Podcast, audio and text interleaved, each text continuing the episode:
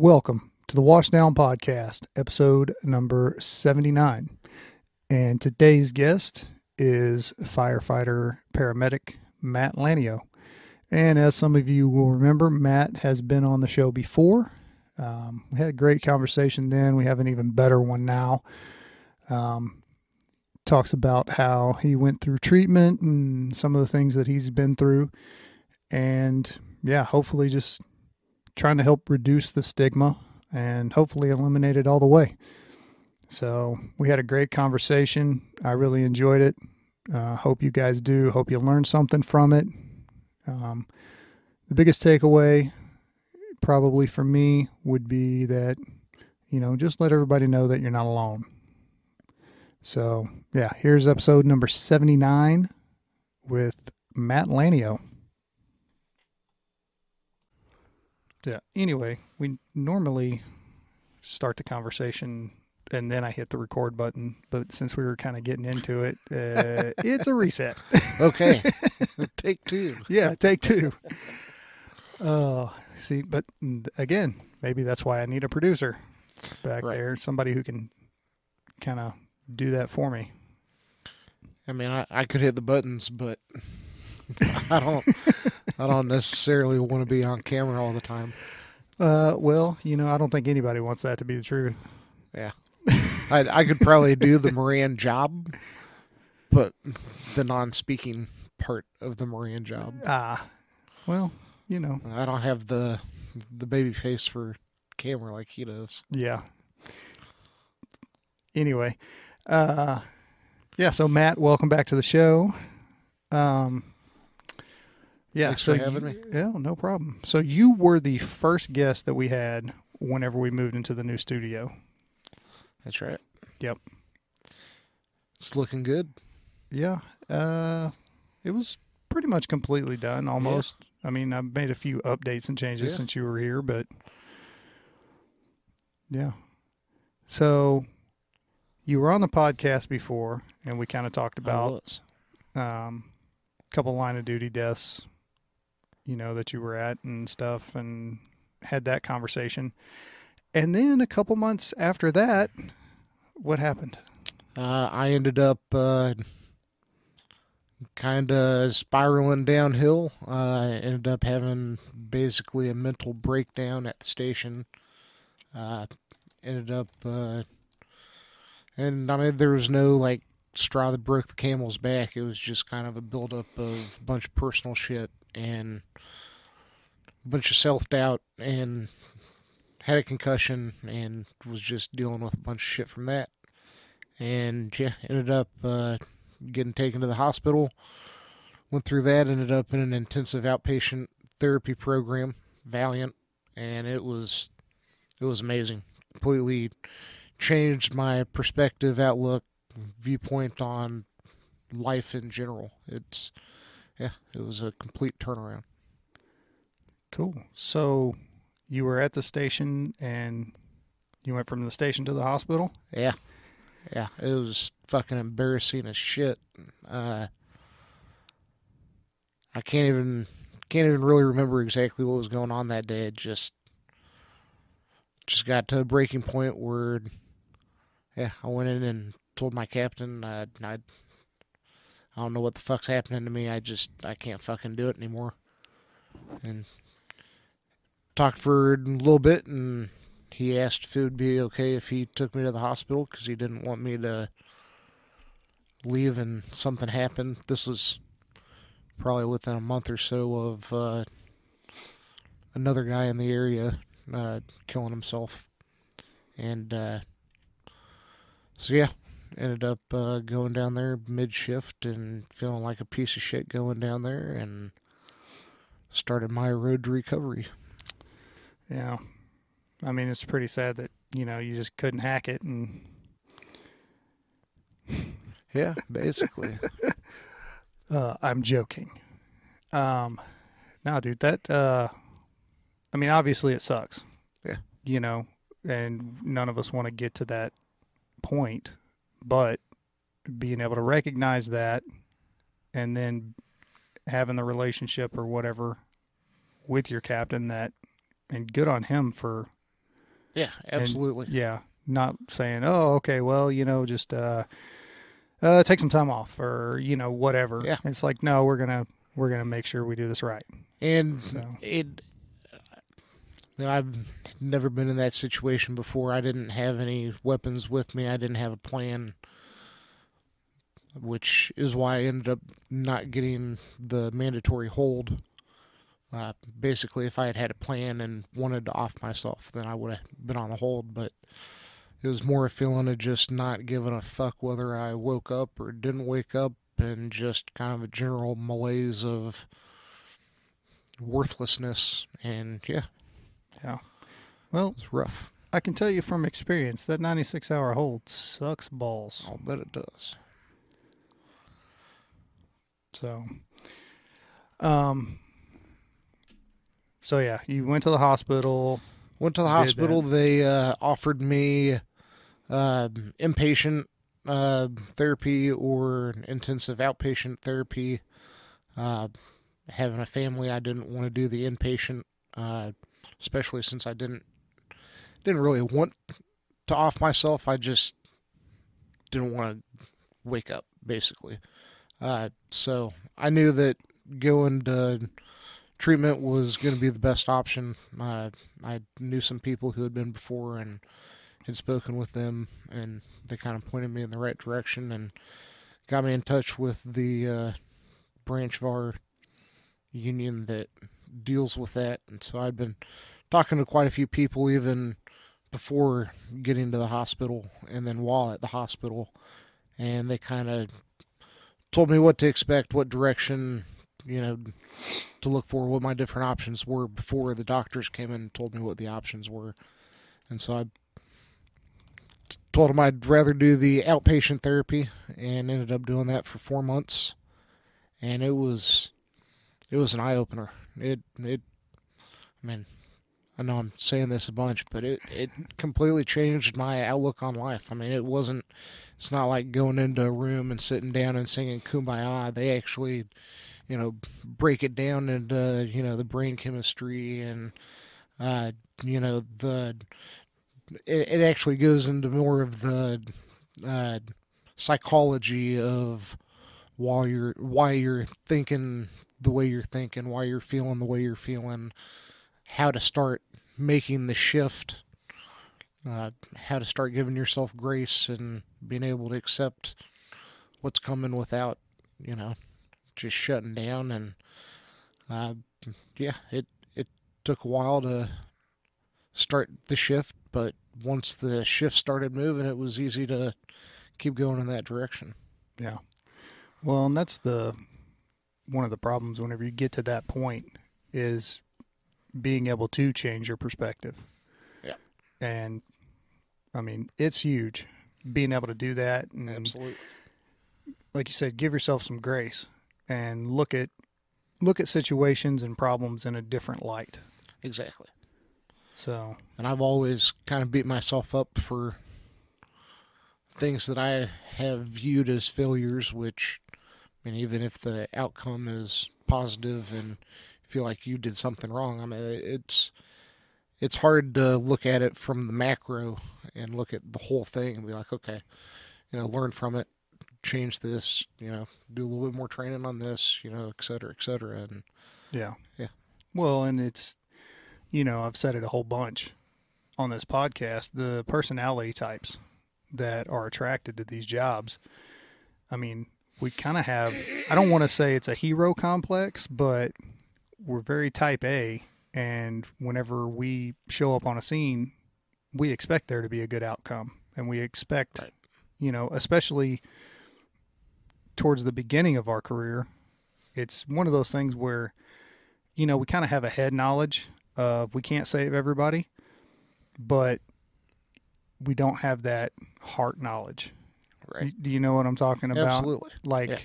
Well, yeah, I understand that they can't save everybody, but I'm different. right, I can, you know, exactly, and that's one of the hardest things to accept, I think, Yep. Is that you're not going to do everything right every single time. It doesn't matter what type of paragod you are.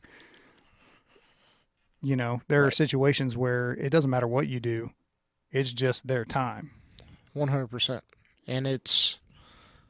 I mean, it's hard sometimes to separate those. You know, you get the kid that about the same age and size as your kid, and you know, not to get into details, but you see something bad happen to them, and it's hard not to imagine that as being your kid that just had to happen, and you know, it, hard to get out of your head. So yeah, it, Yeah. kind of everything piled on top of itself, and Yeah. like I said, it wasn't one thing that happened, and I just kind of spiraled. It was all kind of building on itself, and Yeah. I've well, been fighting it for a while. and that's the thing. The cumulative effect is often overlooked. Right. It- Because it's like that frog in the hot water. Yeah. Yeah. So- It's it and I think that is more I mean obviously we see traumatic events way more often than the general public. Right. But it's a I think for most of us it's the cumulative effect of those traumatic events over the courses of a of a career. Right. And I don't you know, some people handle it better than others, but I don't think there's anybody out there that you can't do this job and not be affected. I just I don't see it. Yeah, I'd there's definitely people who handle it better than others. It's I mean it's easy to feel like you're handling it Yeah. until all of a sudden you can't. I mean just like we were talking about with the frog. You know, I'd, I I'd, I thought it was just the pediatrics that were really fucking with me, and then you know, all of a sudden it's a bunch more than just that. And Yeah. it's yeah, it just snowball effect. Yeah. What is the term? Um, no, I had a guest on. His episode will be live next week, Steve Pope, and he had a really good because that was his thing too. Was just you know cumulative effect over twenty years of shit stuff is piling up. I mean, it's no different than like the backpack analogy. Yep. You put a backpack on and you walk around, it's not a big deal. Then you add a rock to it, eh, it's not a big deal. Then another rock, then another rock, then another. Pretty soon, there's too many damn rocks in that backpack. Absolutely, Yep. So and it feel pretty worthless when you first decide to accept the help, and you know, there's a lot of self hatred and kind of beating yourself up, and it took me probably a good month to realize that it it was showing more strength to reach out and get the help instead of just giving up and being done with it. yeah. And so yeah, Did you have that uh, thought process or feeling that you're the only one that's going through this? yeah, until I was in there. Yeah. Until you were in there and you saw a bunch of people that you knew. right and with a lot of the same feelings and Mhm. it's like okay it, which i, I th- i'm glad that the stigma is starting to go away i don't know if it'll ever completely go away but Uh, i was i was very surprised with uh, the amount of support that i got from pretty much everybody when i started going through this and yeah it was yeah. extremely helpful having that support Oh, absolutely. I mean, because you feel fucking lonely as shit when you first start out, and then, you know, Yeah. Well, dude, um, as far as the stigma goes, I think for the most part, you we could probably eradicate that in the department. It's just going to take a culture shift, and it's Yeah. going to take a long time. And it's unfortunate to say, but it's one of those deals where you have to get rid of all of the ones that are basically reinforcing that stigma mm-hmm. um, or you have to change their mind. Right. Because what happens is you get young kids who come on and they're at those stations with those individuals and they you know, they look up to those people or whatever because they're good firemen or whatever and they start to take on those same traits and that's how that just kind of rolls down. Right. You know, and it doesn't go away. And that's the hardest part is changing the culture. absolutely. But I mean, we're making progress. I, I think and so. I think some Yeah, I some mean- departments are way ahead, and some departments are way behind. And I don't know that we would have had access to this Valiant, you know, before what 2015. I mean, Uh, nobody really yeah, thought about it. yeah, I mean, you you heard of people occasionally having that issue, and I, I think after 2015 is when when we finally opened our eyes and started accepting, okay, maybe there is something to this. yeah. Well, and it seems to be a trickle down effect. Yeah. Um, just like, uh, you know, like medicine with the military, and it seems to be like we kind of are probably a decade behind or whatever they're doing. So, you know, they recognize that having troops in contact for 20 years is a bad fucking idea and it's going to have consequences. So they start doing stuff about it and then oh, everybody else starts kind of saying, "Oh, well this is a thing." Mm-hmm. And then we start, you know. Yep. So it just takes it takes time. I mean, because you're basically building a whole infrastructure starting from scratch on okay well now we need therapists okay well there's not really that many therapists out there just in general Right. um, for just the regular population but now we want them to specialize Right. okay so now we need more of those we need programs and then well shit we need money because you got to have money to run this shit Right. somebody's got to pay for it. So how are we going to pay for it? So it's just a, you know, it's a big problem It that is. requires. It's a big problem that requires small solutions. Does that Yes, make sense? It does. Yeah. It's it's not one big solution. It's a bunch of little solutions. Yeah. And that's why we're so blessed in this area to have David. Yeah. Got somebody who's been in the military, been a first responder, is a damn good therapist. I mean, fucking smart. I mean, he'd fucking brilliant man. I mean, he he doesn't he would hate it if he knew that I was talking about him right now because he. but Have you seen his episode of the podcast? I haven't. yeah, you should watch that one. It's uh, it's pretty entertaining. I definitely will. I didn't know you'd had him on. Yep. So, yeah, David's awesome. Yeah, he is. He knows his shit, man. Definitely and does. I think And he's got a great way of being able to teach it to where it's easy for you to pick up and understand and be able to grasp and use. And it's not just, I mean, I took psychology in college and fuck, it was awful. yeah, Hard to stay awake.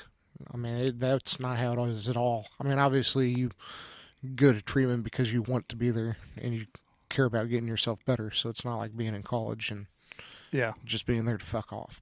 So, you know, there's a big difference in the two. But I mean, he he actually gives it to you fundamentally where you can take it and use it and use it to better your life, and it's awesome.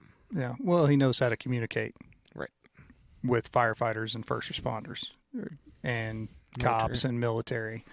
You know, and that's something that I think is maybe an overlooked skill. Um, but more, we're getting more and more therapists and programs. You know, not just here but nationwide. Yep. There's some there's some good big stuff going on, and it's helping a lot of people. So hopefully awesome. we can we can continue the trend.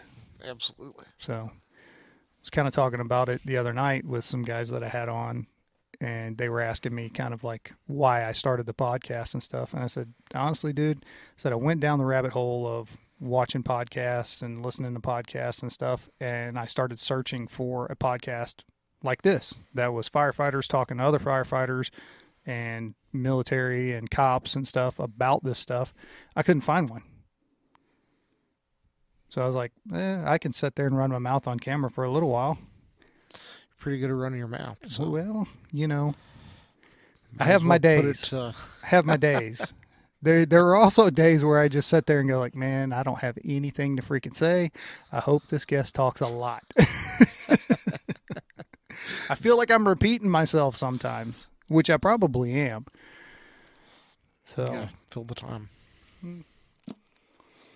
well, that's why I like to keep it like at the fire station. This is the kitchen table. We solve the world's problems Hell yeah. around the kitchen table in the fire station. Be nice if they'd start listening to us. You know, it would. Maybe, maybe this can this can be the catalyst for change. That's right. Platform you need. Yeah, we'll start talking about other subjects like gun control and Yeah, politics let- and you can have somebody else on. For those. it's funny that we all and I don't know, maybe that's the personality type or whatever, but we will sit there and have those conversations. If they would just do this, mm-hmm.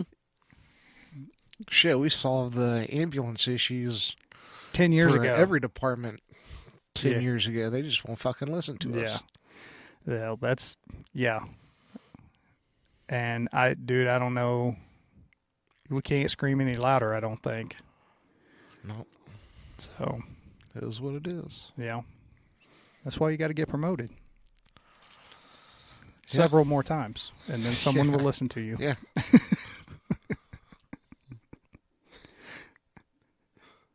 What? Got a long way to go to get those promotions. Yeah, which we'll talk about that offline. Yeah. Um, after we finish up. So, yeah, dude.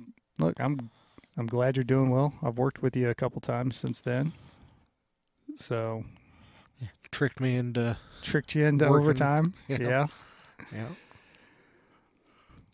I'm glad I'm doing good too. I uh, I didn't think I would be in this position a year ago, but hell of a lot happier and healthier for it. Yeah. Well, I mean, I can honestly tell that I've seen the change. Thank you. So even on the softball field. I mean, you're still a shit talker. That hasn't changed at all. No. But the the angry Never tint will. to it isn't there anymore. Yeah, I don't. It's just I don't. Man, I couldn't even really tell you the last time I was, even with the kids. It's. I mean, you get mad, but it's not a uncontrollable. You know, everything in the world's fucking burning down. You know, it's like all right, it's Well, over. Let's figure out how to fix it. yeah. Move on. You're able to step back and look for a solution instead of Yep. Yeah. Exactly. Well, dude, and that's I mean, that's just good advice in general. It is. It just take a step back. Yeah. Take a breath. There's no reason to make umpires cry. It's just recreational softball. Exactly. I mean, my Uh. favorite move still is to throw my glove, but it's it's not a Yeah. a, a big throw anymore. It's just No. to drop it on the ground. You don't look like an angry toddler anymore. When you do it. Stop throwing the ball to home. oh, Ah, that was great. dude, Ah, that's you know, but honestly, it's one of those things that gives you every opportunity to practice what you've learned absolutely. because there's a lot of shit that will piss you off if you let it. Most definitely. Yeah. That's why I always look out at you after something happens. Like, what? What's he gonna do? what's he gonna do out there? Mostly it's a, are you kidding me? oh, whatever. God, give me strength to accept what I can't change and to know what those things are. exactly. That's the most important. Oh. So, what are your plans going forward? I know you changed stations. Change Taking- stations. taking a little break slowed for a down while. A lot. Uh, gonna be studying for the next promotion test and yeah, just kind of trying to get my body back in shape now that I've finally got my mind back where it needs to be and see if I can get rid of the 60 pounds I've been lugging around. Well, it's just We'll see. diet and working out, man. Yep. that's it. And whenever I say diet, I don't mean go on a diet. I mean Yeah. get something that's sustainable Yeah. and like a healthy meal plan Yeah. that you're following. It's the not eat the right way until you know 7 p.m. and then just be a shit gut. yeah. Yeah. Yeah. No, dude, I have that same. Like sugar is my thing, and it's the worst because it causes inflammation and all kinds of shit, which, you know, that's not good for me. No. So, I got races coming up that I got to run, and so Running some races. yeah. What race races you running? Uh, I guess we're supposed to do uh, some kind of 5K in August that Rachel wants me to do with her. She's going to do it. It's for mental health. I think I probably will put a. I'll do an episode about it or put a link up on social media or somewhere about it. Um, Nice. And then we're doing the Run Ragnar race in Wisconsin in September. And that's a relay race. You have Okay. eight people on your team. And basically, what it is, is they have three, it's trail running. So it's not on the road. I just thought of Nelson being on your team. Nelson will not be on my team. Um, yeah, no. So the, the you have three loops that you run basically, and one of them is seven miles, one of them's like four miles, and one of them's like three miles or something like that. And apparently the seven mile one is like an ass kicker because it's a bunch of elevation change and uh, on top of being seven miles. I say it's seven miles. Yeah. Sounds like an ass kicker. Yeah. So, but what you do is like runner number one will run loop loop one, and then whenever they get back, runner number two takes off and they run like loop two, and then runner number three, whenever runner number two gets back, we'll run loop three, and then you start it all over again until all eight people on your team have ran all the loops. And you start at like seven in the morning on like a Friday, and you finish on Saturday whenever you finish. So you're running all night. This sounds fun. Um, actually, it does kind of sound a little bit fun, but I'm doing it more for to challenge myself because I haven't. I mean, just to be perfectly honest, I haven't challenged myself with my fitness in a long time, not since I was fighting really, and I was in fantastic shape then because I had to be. Yeah. And I mean, I stay in shape, I work out, but I haven't pushed myself to really see what I was capable of in a long time. Mm-hmm. And I'm 42 years old. So, Almost middle aged. uh, yeah. So I want to like, I want to push myself. I want to start, you know, get back into it and be the best me physically that I can. Yeah. So I'm working on the mental part. So Yeah. why wouldn't I Absolutely. like put the put a little bit more effort in in Yep. the physical part instead of just coming down the basement working out for 45 minutes going okay that's good i'm going to go mow the grass or watch tv or hang out with my dog or whatever which is all stuff that i'm going to do anyway. Mm. Because even if i worked out for two hours i'm still done by nine o'clock. Right. i still got the whole day to play video games or whatever else i want to do. Yep. do projects so, and that that's my thing. People bitch and moan about, well, I don't have time to go see a therapist or I don't have time to work out or I don't have blah blah blah. Yeah, you do. It's about priorities. Yep. Like does your mental health matter? Does your physical health matter? What's your priority? And you, and I'm not saying you got to work out for 2 hours or you got to go to a therapy session for you know, an hour every day. But once a month, every other week. Yeah. You know, just do shit. Yep. Getting started is the hardest part.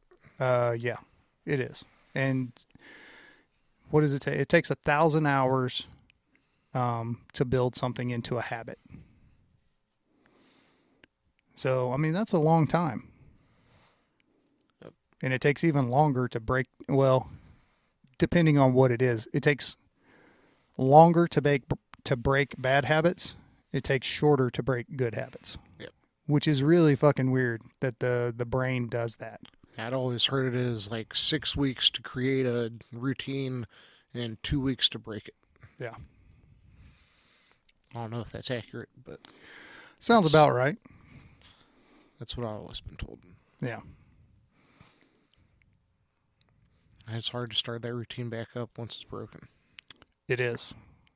It ta- it seems like it takes more momentum, It does. You know, more willpower, more- more, more more work to get them. to. Yeah. I mean, if you want to like talk about running, you know, once you get into that flow of running and you're going and going and going and going, it's easy to stay going. Yep. Or I'm not going to say it's easy, but if you stop, Easier. yeah, if you stop and start walking, how much harder is it to start that run again? Yep. Absolutely. So, and it's the little things, man. The the little things in life pay big dividends. Most you know, do. the small habits.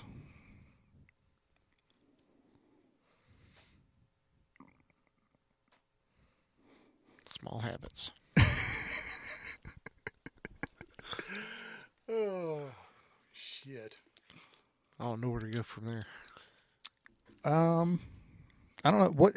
Well, tell me, what's a small habit that you've changed since you've been since you went to treatment? Oh. Not sure that there's anything I've really changed habit wise. It's more my outlook on things. Like uh, driving, for instance, used to be, you know, if I'm in a hurry and I'm in the left lane and I'm going and somebody cuts me off, get the road rage, you get pissed off, fuck them, you know, you're in, somebody wants to cut you off, you know, kind of battle with them, you know, got real angry with that. Now it's okay, here you go. Not worth it. Not worth getting angry about. It's not going to change anything that's happened. Chill. Yeah. Are you leaving earlier so you're not in such a rush? Not really. Not really. No. Didn't change that habit at all.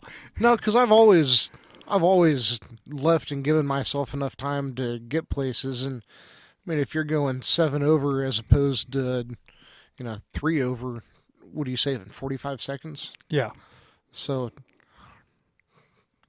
just kind of a chill the fuck out, take a deep breath. They weren't trying to do anything to you. It's not a personal attack on you, them cutting you off. It's not an invitation Yes, it is. to get into an argument or anything like that. It's a total I, invitation. I'll tell you, one of my habits I've changed is uh, looking for fights on Facebook. You know, you see somebody post something that you think's stupid, Uh huh. and for whatever reason, you just decide it. You want to get into an argument with someone, and uh, I'd say I'm down to doing that only about 15, 20 percent of the time, instead of closer to like ninety percent of the time now. Still fucking stupid. There's no point in it. I'm Not gonna change anything. Oh, dude, social media is. God, that's one of those things that it's like.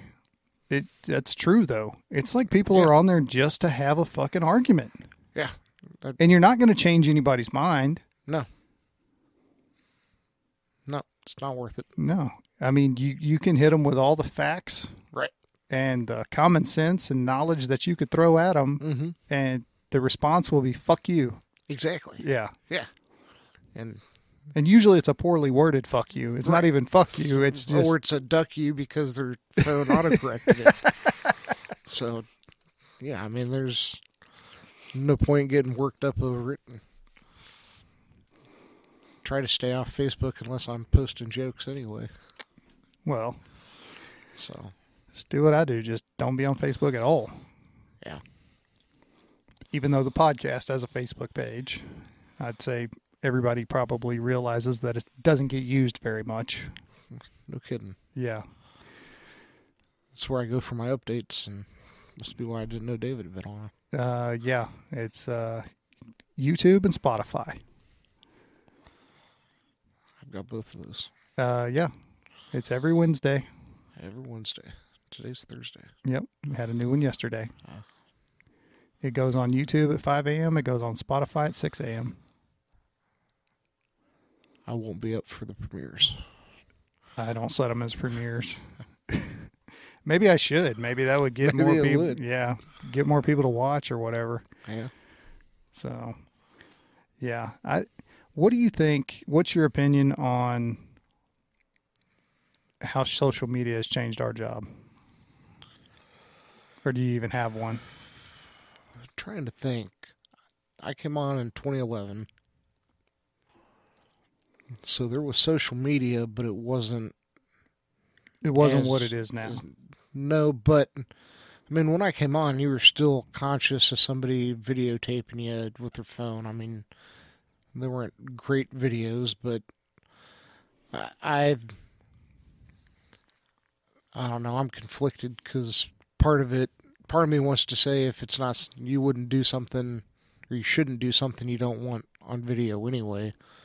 But with HIPAA laws and that kind of shit, you don't really want your patients videos out there, but I mean it's it's easier to spread hate and whatnot if you decide that you don't like something that someone's done or Yeah, and the creative, creatively edited videos that only show something that is construed completely of what was not happening, right. But you take a little 10 second snippet or 5 second snippet right and it totally changes what was really going on. exactly and yeah i mean it just it i think it affects pd more than it affects us I yeah, I'm I would- sure. I'm sure there's people in our profession who would disagree because they've gone through issues with it. But me personally, I haven't. So well, outside of you know trying to sway the public opinion, if you're a citizen, you know talking shit, I don't. I don't know, or taking videos. I mean, I think we do a pretty damn good job at our job. So I personally don't care if people are videotaping, but outside of HIPAA and trying to protect my patient, it that doesn't Yeah. bother me. and that's the angle that I look at it too is protecting the patient and the patient's privacy. And I've been in I've lost count of how many times people have been video and stuff. And it's like I mean technically what they're doing is not illegal. Right. If especially if you're in a public place, then they have the right to do that. What pisses me off is whenever they get in the middle of the scene Yeah.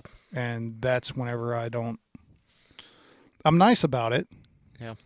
But I move them out of the scene and explain to them very nicely that I'm going to be taking their information. I'm going to be passing it on to the patient so they can sue them. Which, whether or not that's accurate, I don't know. Right. But it usually Yeah. stops people from filming. I can only remember one incident where we had a critical patient and somebody I mean they weren't trying to get into the middle of it, but they were you know like right over the shoulder and PD was there. I think all we did was ask him nicely once and he didn't didn't listen to us and if I remember correctly, my captain just looked at PD and PD picked up on what was needed and came over and moved the guy. Yeah. But I don't know what ended up happening with him. But yeah, probably nothing. Yeah. I but at least assume he nothing. was out of the way.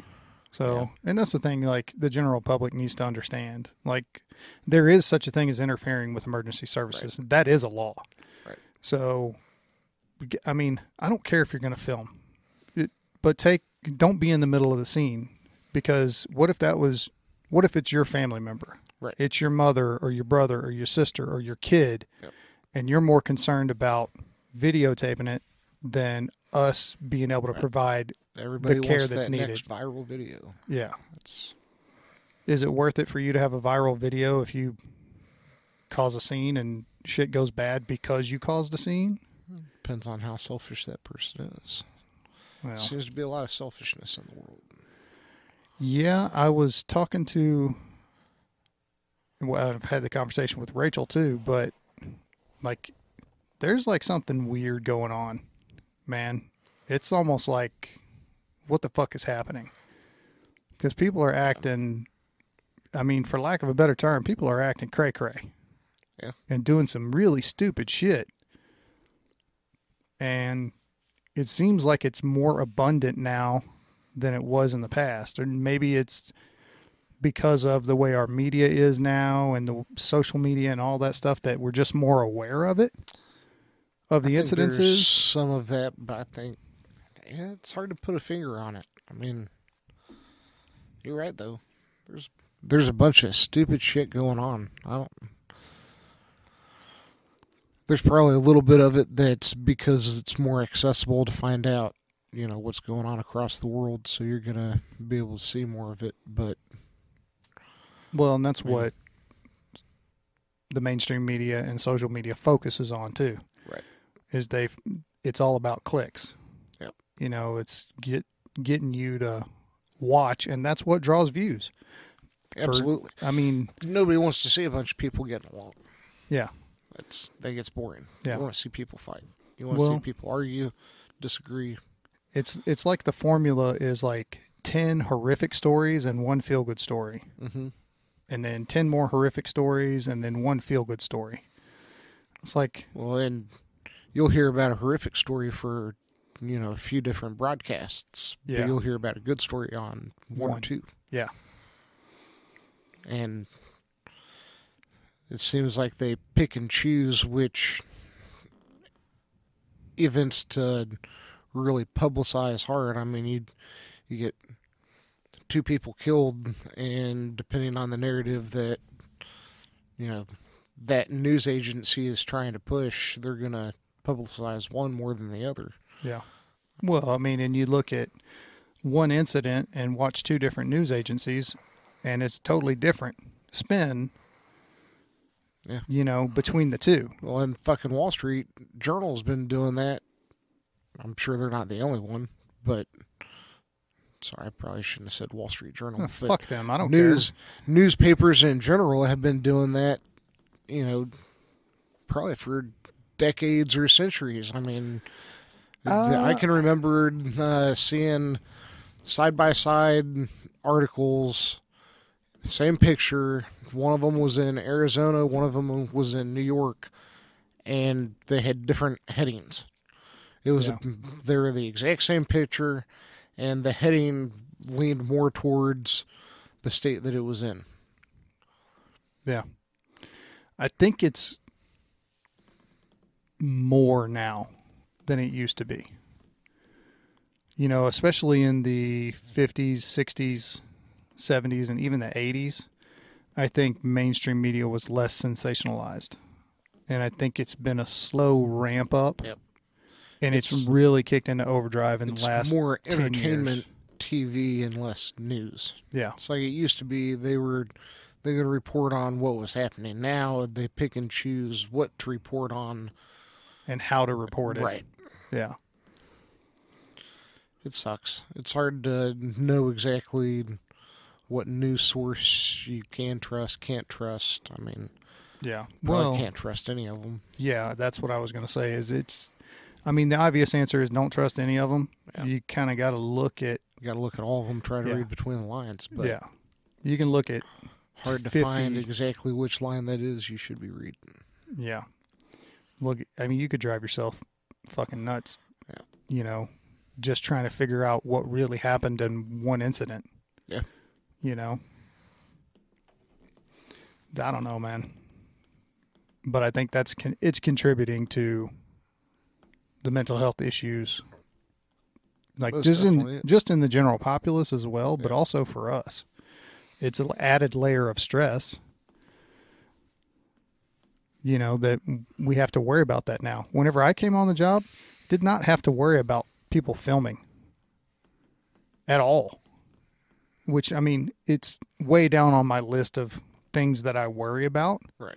But since I'm, you know, responsible for people now, it does kind of enter into my brain uh, in my decision making process Right. of hey, do we stay here or should we get this patient in the ambulance like a little faster than Yeah. probably just so we can do what needs to be done, you know? or especially if it's like a combative patient or something like that. It's like, okay, where, what, you know, That's like the uh, the guy who posted the video falling around a ambulance in one of our suburbs, uh, saying that that ambulance kept driving around the neighborhood and was selling drugs at the side. no, that that wasn't ours. no, it wasn't ours. It was in one of the suburbs next Yeah. to us. Yeah. I saw uh, Fire Department Chronicles did a thing on that. Mm-hmm. That was hilarious. Yes, I really should try to get Jason Patton on the show. I'm sure So- he gets a lot of requests. I'm sure he does. I saw him on. He did another one like that firefighter now. I don't know if you've seen that on YouTube. It's like a like how to get how to get hired on a fire department and things to expect and that kind of thing. I mean, it's the guy's pretty dry, but it's good information and he breaks stuff down pretty well. Um, but he had him on for a little talk, but I would definitely like to get him on. But his video, his video on that was freaking hilarious. If you haven't seen it, check it out. I'll have to do that. I have not seen it. Yeah. Well, I'm talking about the video on the ambulance. That, Oh, that's yeah, the one that's, that's- fucking hilarious. That's hilarious. Yeah. Yeah. So for those of you who don't know, which I'm assuming pretty much everybody that watches these things is either a firefighter or a cop or a veteran or married to one or has some kind of knowledge of it. Um, yeah, we have things called dynamic ambulances. And that's basically what they do is they have an area and they drive around that area so they can be close when a call comes in. That's how that works. Yeah. Not selling drugs at the side of it. Yeah. I mean, think about it though. That would be a great cover. Yeah. Gonna have to fight all the ice cream trucks. Big perm.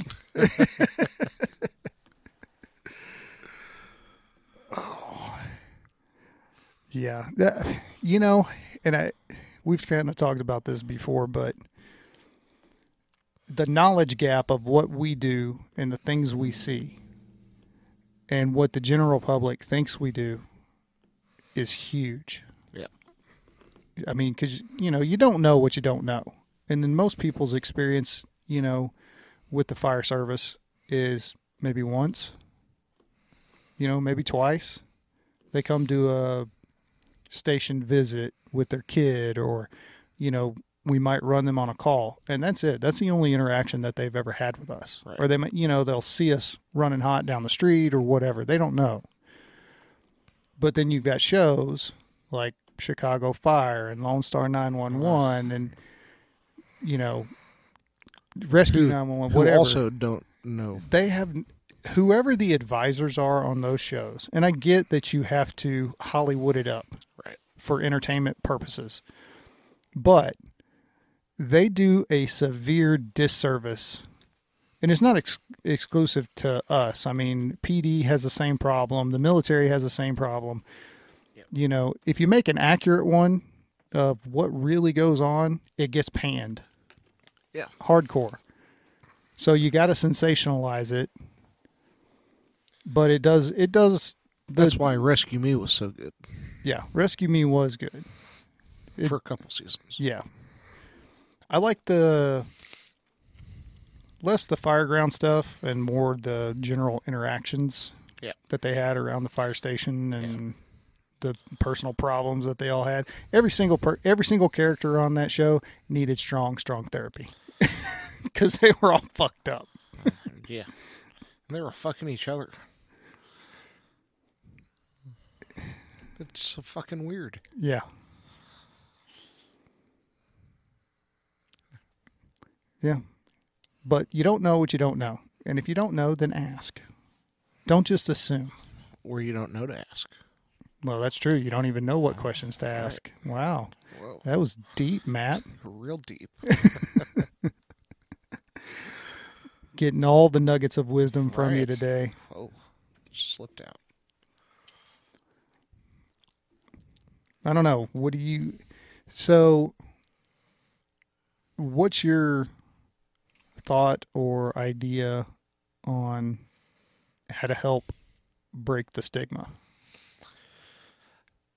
I think what we're doing is the right thing. Uh, we had that class, and I mean, I know there was a lot of bitching and complaining about having the class, but even if it reached just a couple people, I mean, some people who were bitching are probably ones that needed it the most. I would say 100% of that is So- accurate. I mean, you you can make fun of it all you want. I mean, it is what it is. But I think the more classes we have like that, the more the stigma will break, and the more people are willing afterwards to come out and say, "Hey, I, I went through this. It sucked, but you know, you're not alone. You know, don't don't feel like you're the only person who's ever felt like this. You know." Yeah. And as long as and I think pretty much everybody, for the most part, who has gone through that program or a similar program are willing to, you know, talk about it with somebody who's going through the issues or, you know, just let it be known that, hey, if you have an issue, you know, don't keep it to yourself. Well, I think that's the big thing. Excuse me. Is having more department sponsored classes like that, raising awareness, and then you can use the coaster, you can put it on the table. You don't have to set everything on the floor, man. It's easier for me to reach down there. Touche, sir. You got the short joke in before I could. And we're we're 50 minutes in and I hadn't made one yet. That's impressive. Yeah. That may be a record for you, Yeah. at least in interacting with me. Yes. Well, I mean, you tee it up usually. It's true. So, but yeah, I think, and here's the thing for me like, obviously, we want more department sponsored stuff um, as far as those classes and awareness and things like that. But I think, like what you said, the biggest thing or the thing that could be almost more effective even than that is people that have been through it sharing their story Yep. and being public about it because I think that's how you really, really get the stigma. Because you know as well as I do, man, firemen in particular, like, all it takes is like, okay, so you had somebody work on your house, work on your deck, and they did a shitty job, and then you tell everybody about it, Mm-hmm. and nobody uses that guy again, or you know, it's no different with mental health Yep. if you go through it and you have a good experience, you go see a therapist and have a good experience, or you go through a program and have a good experience, you talk about it. If you go through one and have a bad experience, then that's how people stay start, turned off. Right. It, and what I would say to people like that is no one treatment modality works for everyone. Right. That's just the fact. Absolutely. So you may go do talk therapy and it doesn't work for shit for you. You may need to find a different therapist who does a different thing like EMDR or neurofeedback or desensitization or whatever it may be. I mean mm-hmm. the the list of treatment options is damn near fucking infinite Absolutely. Yeah. because people are different.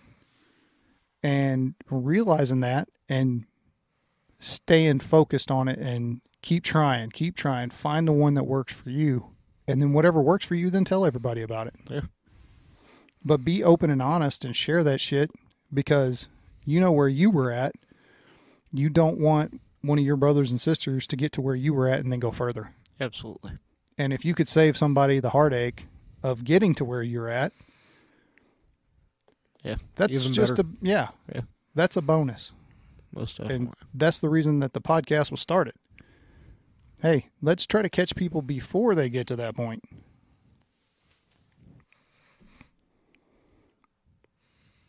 It's good shit. Yeah. Real good shit.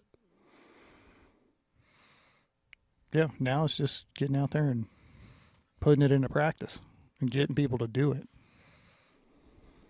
So, and I think that's where you butt up against the stigma.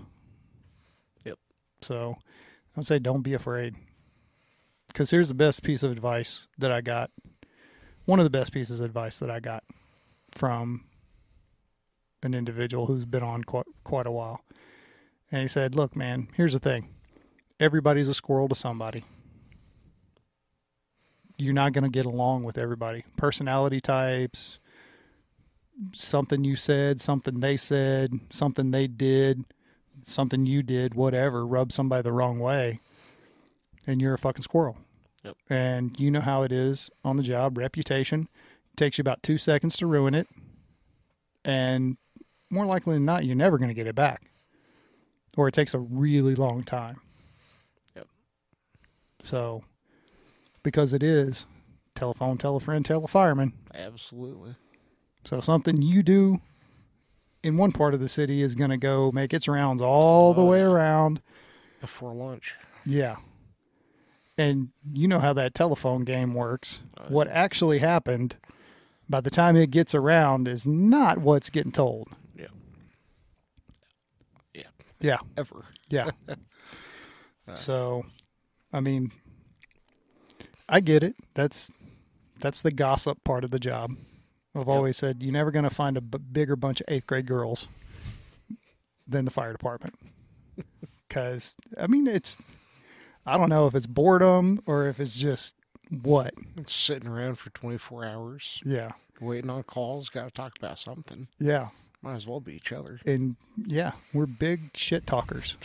Yeah. A lot of shit. I mean, No I- way. Yeah, I think there could be a lot of uh, stand-up comedians from the fire department. At least, Except it- nobody else would find us funny. exactly.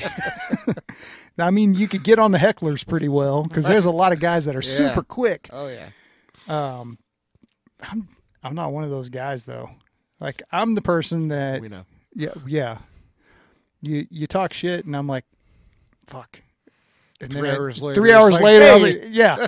Wait, I got the perfect comeback. Too late, dude.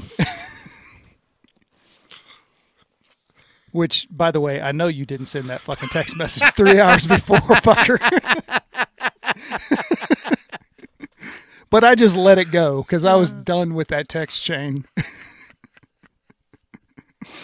and I don't think everybody got how I was joking. I probably should have sent an LOL or something along with the first couple texts that I sent in that chain about the whole Ole Miss You thing. gotta be pretty thick not to have known that you were joking. Well, I don't know. Some of the texts that followed up didn't seem like it was they really got the joke. Everybody knows that you prefer Mississippi State. Hey man. It is what it is. Noobs.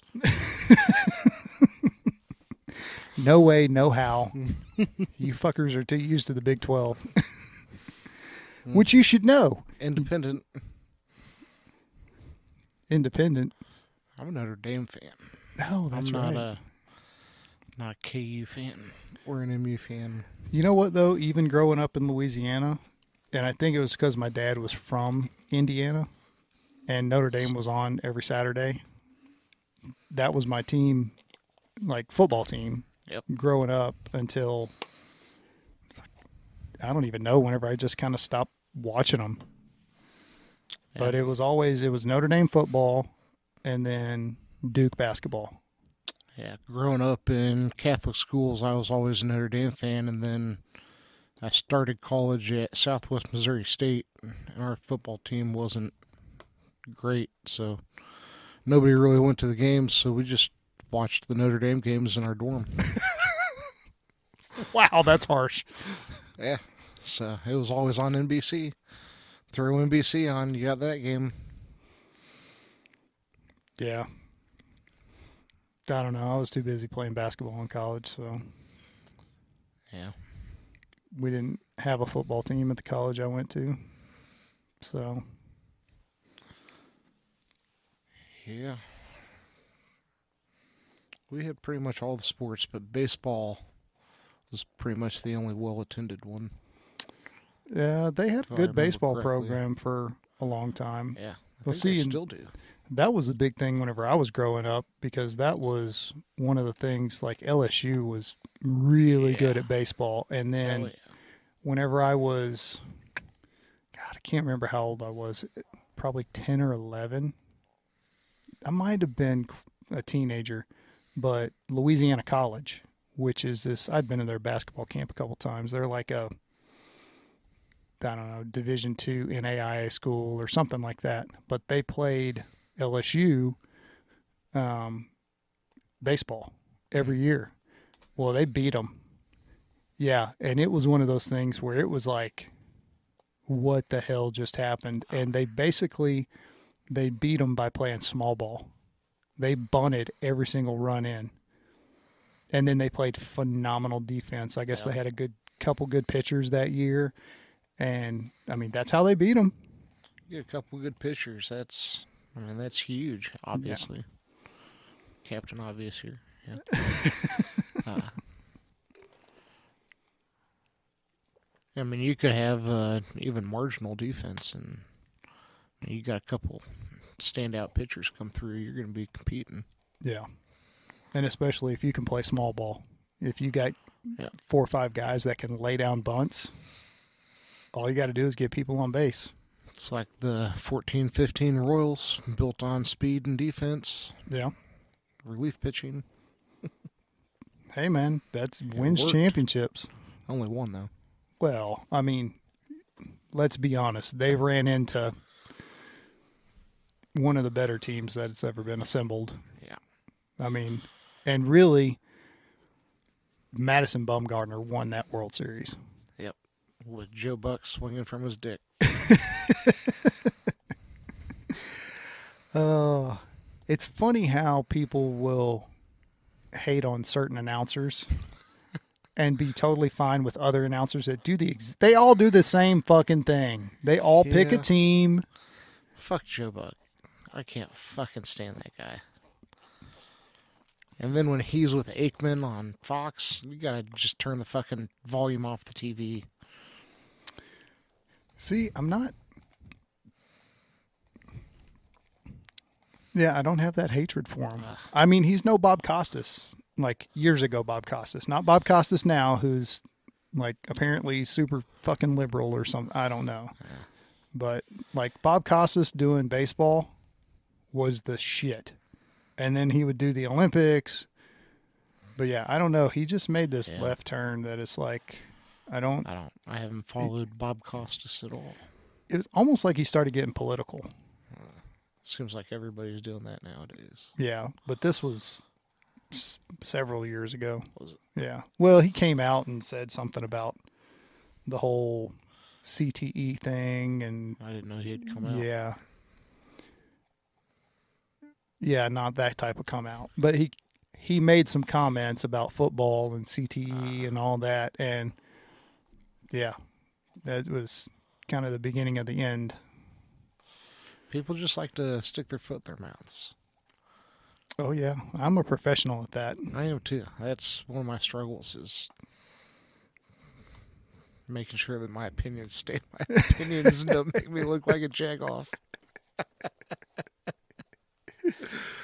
Uh, you know, the older I get, though, the less I really give a shit. Uh huh. You know, it, Yeah. it's like you know, no, I have the same rights as everybody else, Mhm. and you know, there's freedom of speech and all that stuff, and people kind of misconstrue that. Freedom of speech is freedom from persecution from the government. It doesn't mean that other people can't tell you you're full of shit. But No, yeah, mean that's your free speech. yeah, To tell them that. Yeah. But the kind of the way that I was raised, and Nelson and I have had a bunch of conversations about this, but the way that I was raised is we can sit here and we can have a discussion and come away and neither one of us agrees with the other's viewpoint. We can still be friends. Yeah. Can't do that anymore. No, you can't. you got to be You on. gotta throw insults into it. You gotta yeah, if you don't belittle believe the other person. Yeah, if you don't believe everything that I believe exactly how I believe it Mhm. at this given moment, then you're the enemy. And God forbid you line up with a third choice. Oh, there is no third Oh, choice. Fuck. It's either or. Well, yeah, but if you're that third choice, then you're costing both of them because Yeah, somehow you're both voting for and against. yeah, yeah. Mind blowing. Been the cancel culture. Mm-hmm. That makes no sense to me. It doesn't make sense to me either. I don't understand why people are. here's a problem people are too quick to apologize for shit. I'm not saying that you don't have to apologize for stuff if you say things that are fucking out there, but also you need to be able to give people some grace. Right. But it's too often people have to apologize for opinions that aren't outright insulting, but it somebody disagrees with it, so now you have to apologize. Fuck you. Yeah. I can have a disagree, differing opinion Yeah. and not insult you and not have to owe you an apology. Yeah. You can respect my opinion just like I can respect your opinion. Right. I think you're wrong. And we can all agree that no matter what our opinions is, it's not going to fucking change anything. So it doesn't matter. Yeah. exactly. Yeah, that's kind of where I've gotten with all this. Yeah. That's where I try to be most of the time. Not going to say that I succeed 100% of the time. I am definitely more like a 60 40, sometimes 70 30. Yeah. Facebook, I've gotten more like an 80 20. Yeah. And only 20% of the time I feel the need to actually Yeah. get on there and comment. And then I'm like, fuck, this is stupid. Yeah. How many times have you had a whole paragraph or something written out and then deleted it all and went like, yeah, I'm not posting that. Yeah. and then you write it again. Like, ah, no, I still shouldn't. And you get disappointed in yourself for not posting it. yeah. or you do post something and you have all these great arguments and it's like do i really want to spend the next 45 minutes going back and forth with this person Yeah. or should i just watch a tv show Exactly. Like yeah Yeah, I think one of my big buttons is reading articles or hearing stories or having conversations where people are get get pissed off whenever someone gets held to a standard. Standard's a standard for a reason. Mhm. Like you know, especially in the fire service, police department, military, most of our rules and regulations and standards have come because somebody fucking died. Yep. So there's all the evidence you need that the standard is needed and we should uphold that standard. Yep. When you start, you know, that deviation of or normalization of deviance, what they talked about in the driver's class that we had. i've not had that yet Oh, it's a good one. You'll been, been looking forward to it i just haven't yeah. Go i in think with i a was on end day when my company went Yeah, go in with a with an open mind, and you will get a lot out of it.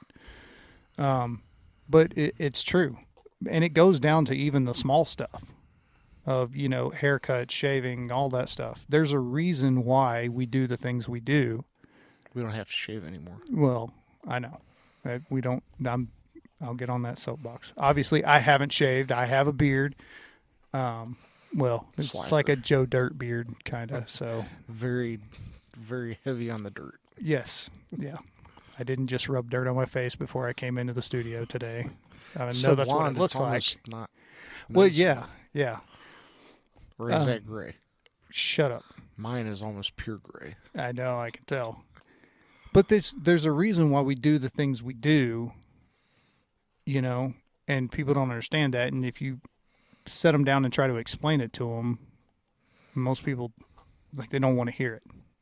Yep. So, yeah, but that's my super. Like, I still struggle with that.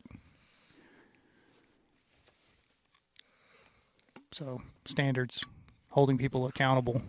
Oof, can't do that anymore no hurt a feeling Oh, yeah. There's a there's a fine line between caring for people's feelings and then holding them accountable for their job. I would disagree with that. As far as you know, it, if if we're working together and I do something wrong and you come over and correct me, that's not about anything, any feelings.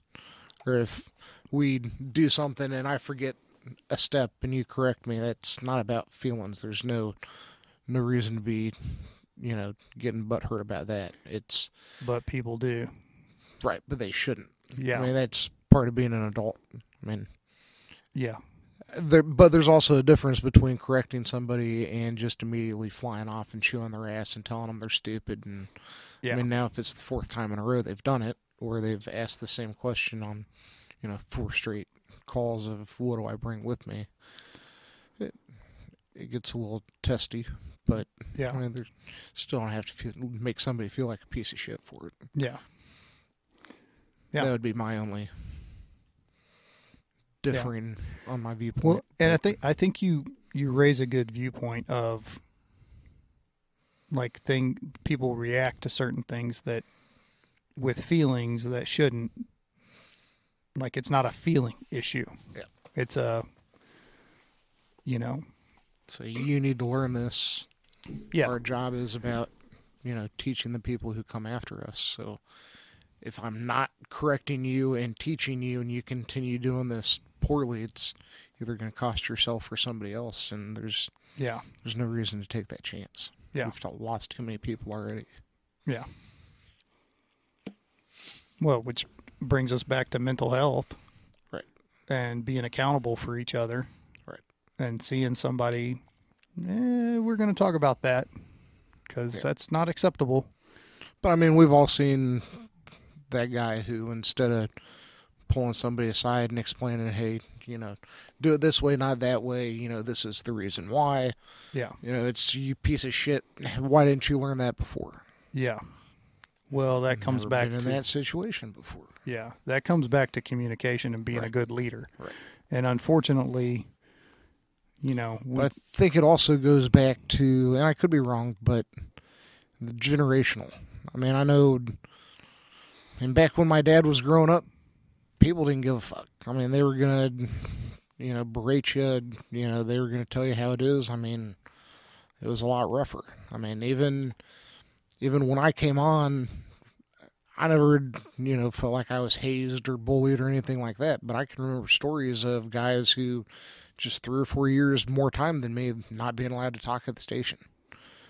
And it was just because there were older guys from, you know, who had over 20, 30 years who, when they came on, you weren't allowed to speak unless spoken to. yeah. And, you know, unless you were one of the guys that came on later on and were treated with respect and included as part of the crew and made to feel welcome and, you know, taught that way, then, I mean, if that's normal for you, then that's what you're going to carry on. Yeah. You're not wrong.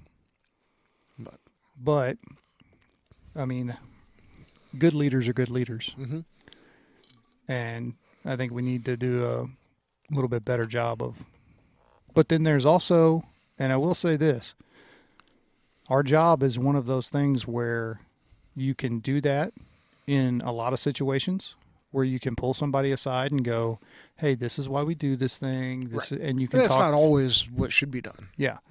But there's also a life safety component Right. to it where you don't have time Right. to say, okay, little Jimmy, this is how That's how. not how I meant it. Yeah. It, I know how you meant it. But there are times where if you're in the middle of a fire or you're Yeah. extricating somebody and somebody's doing something that's dangerous, Yeah. You're not always going to communicate the best. You're going to, because you need them to stop right now Right. or you need them to do something right now or else somebody's going to get hurt or killed and you know by and large most people's default is to go hey don't do that Right. But I mean, that No. goes back to, and I know not everybody grows up playing sports, but it's like we tell the kids at sports just because we're yelling at you to get your attention doesn't mean we're yelling at you in your ass. yeah But we're adults, so you shouldn't have to be explained that. At least I would think. I mean, you unfortunately you would be incorrect apparently. so i mean i But I've there's made also it a that. point i made it a point to have that conversation pretty much everywhere i went first thing that was the first conversation i had You're a yeller I- to begin with. Yes. Not so much anymore. The only reason I yell in softball is because I'm in the outfield. So I yell so you can hear me. Okay. What? If I talk softly, none of you deaf fuckers in the infield can hear me. Even if I yell loudly, most of you don't hear me anyway. Yeah, that's probably true. Yeah. So, but no, that was one of the first conversations that I had because I had leadership coming up that did the same thing. That would say, "Hey, listen, this is what it's going to be. Whenever we're at the station or whatever, we can have a conversation. I'll explain anything you want to know. Whenever we're on a scene, if I get a little amped up, it's not because I'm yelling at you, it's because it's a safety issue and I need you to stop or do something immediately. Yep. Afterwards, whenever we get back in the rig, the scene's over with, we're done, we get back to the station, I will explain to you my thought process. I will, you know, we'll break it down. Said, I'm not chewing your ass. I'm not trying to be a dick. I'm trying to keep you safe. Yep. Or I'm trying to keep somebody else safe. And I've, for the most part, I'd say I've been successful with that. Not every time, but you know, I'm dude, straight up tell you, I'm still learning. I'm still learning the job. I've been a captain less than a year. That was one of the things that stood out. I had a captain tell me uh, pretty much the exact same thing. You know, around here, say whatever you want. And he's like, but once we get on scene, it's no longer a democracy. Mhm. He's like, if I tell you to jump, you say how high. Yeah. He's like, I'm not going to tell you to jump because that's fucking stupid. He's like, I'm just, but Yeah. no, this is literally what he's telling me. He's Yeah. like, I'm not going to tell you to jump because that's fucking stupid. He's like, it's just an example. He's like, but Yeah. He's like, unless you see something that is danger, he's like, if I tell you to climb a ladder and I don't see it's on an electrical line, you can be like, hey, Cap, that's on an electrical line. You know, he's like, other than that, you fucking do what I say. And if you got a question about it or you want to discuss it, we'll do it afterwards. Yeah. And I think as long as you communicate that Yeah. with your people before, I think that mitigates a lot of problems. I think so. It, Yeah. It's not going to mitigate all of them because you do have people that they just, for whatever reason, you can't talk to them like that. Yep. Like it doesn't matter if you're saving their life or not. They're not going to respond positively Right. to that kind of verbiage or talking, you know. And escalating frustrating. Yeah, it is. But it is what it is, and Yep. you kind of need to realize that. Now, do I? Am I saying you need to change how you do things? Eh, Maybe, I mean, maybe not. I like I, I don't know the answer. You got to adapt to the person. I mean, yeah, well, especially can- since you can't just be like, "Hey, you're a piece of shit. I don't like the way you're working. Go somewhere else and Yeah. start over." I mean, Yeah. especially with the way we're running things now. I mean, whoever's on your crew, unless they got enough time to bid somewhere, you're stuck with them. Yeah. So Well, you have to learn how to read people and motivate people. Yeah. And you have to be able to mo- you have to understand what motivates every individual on your crew. And some people you can talk to like we're talking here and it'll be fine. Some people you need to I hate to say the term baby along, but some people they need more hand holding, which there's nothing wrong with that. But some people you can talk to pretty harshly and you get positive results out of. Yep. Which, dude, in my opinion, if I got to talk to you that way to get you motivated, that's just exhausting for me because I don't want to do that. I'd rather have Yep. a conversation with you. I'd rather get feedback from you of, hey, what did you see? Or, you know, could I have done something better? Communicated it a little bit better to you. So that way I'm learning as well as you're learning. And we have that two way communication. Because if all the communication is just coming from top down, you, you're in for a hard time. most definitely. Yeah. All right. Well, we've been going for an hour and 18 minutes. I'd say that's pretty good. Yeah. So, closing thoughts. Uh, putting me on the spot. Yes. What what kind of closing thoughts are you? I don't know, dude. If you actually watch the podcast, you know I do this every time. I don't watch podcasts. Fucker. so, no, I mean, closing thoughts about mental health, state of the job, whatever. I mean, it's your closing thought. What about whatever we discussed today? Yeah, I think uh, I think the biggest thing for anybody who is feeling like they're spiraling down is to realize that they're not alone. Because that was that was the hardest thing for me is I I just felt so fucking isolated, didn't want to be around anybody, didn't want to talk to anybody. I wasn't calling people back who were calling me. I just wanted to be left the fuck alone. I didn't want my family around me. I just wanted to hide in a room by myself and just disappear. And then once I realized not only am I not the only one feeling like that, but there are genuinely people out there who give a fuck. It it, it changes, and it not just you know friends who give a fuck. It's strangers who give a fuck who you know you've never met who feel so bad for you that they spend the entire five and a half hours with you in the hospital, not because you know they have to. I mean, it was a fucking Sunday on Halloween, and you know the director of our uh, cares team came and sat with me in the hospital, and I mean, you could tell the empathy and I mean how bad she was feeling for the situation I was in, and that that was extremely moving and extremely helpful in seeing that I wasn't alone. And then, you know, once you get into the program and you're with, you know, however many other people were in there, I think it was like 16, and it's not just sitting around singing kumbaya and talking about feelings. it's actually learning and getting to the root cause of why I'm feeling like this. Now I can make a change. I mean, it, it's fucking huge. It's absolute life changer, eye opener. You know, I, I can't stop talking about how amazing that experience was for me. Obviously, wish I hadn't gotten to that point, but I mean, wishing and hoping never does anything. So, Yeah, well, you got the you got the tools now to make sure that you don't. absolutely. So, And- and if you did, you know what to do. Right. And I'm happy to pay it forward anytime I can. I mean, if anybody has any problem, reach out. I'll help any any way I can. Anybody. Awesome. So All right, everybody. Well, thanks for stopping by, and we'll end every episode like, or this episode like we do every episode. If you're struggling, like you said, reach out. There are people who give a shit. If Absolutely. you know somebody that is struggling, reach out to them. Let them know you care. Let them know what the resources are. There are plenty of resources out there. Um, yeah. So, all right, everybody have a good one, and uh, we'll see you next time. Thanks for stopping by.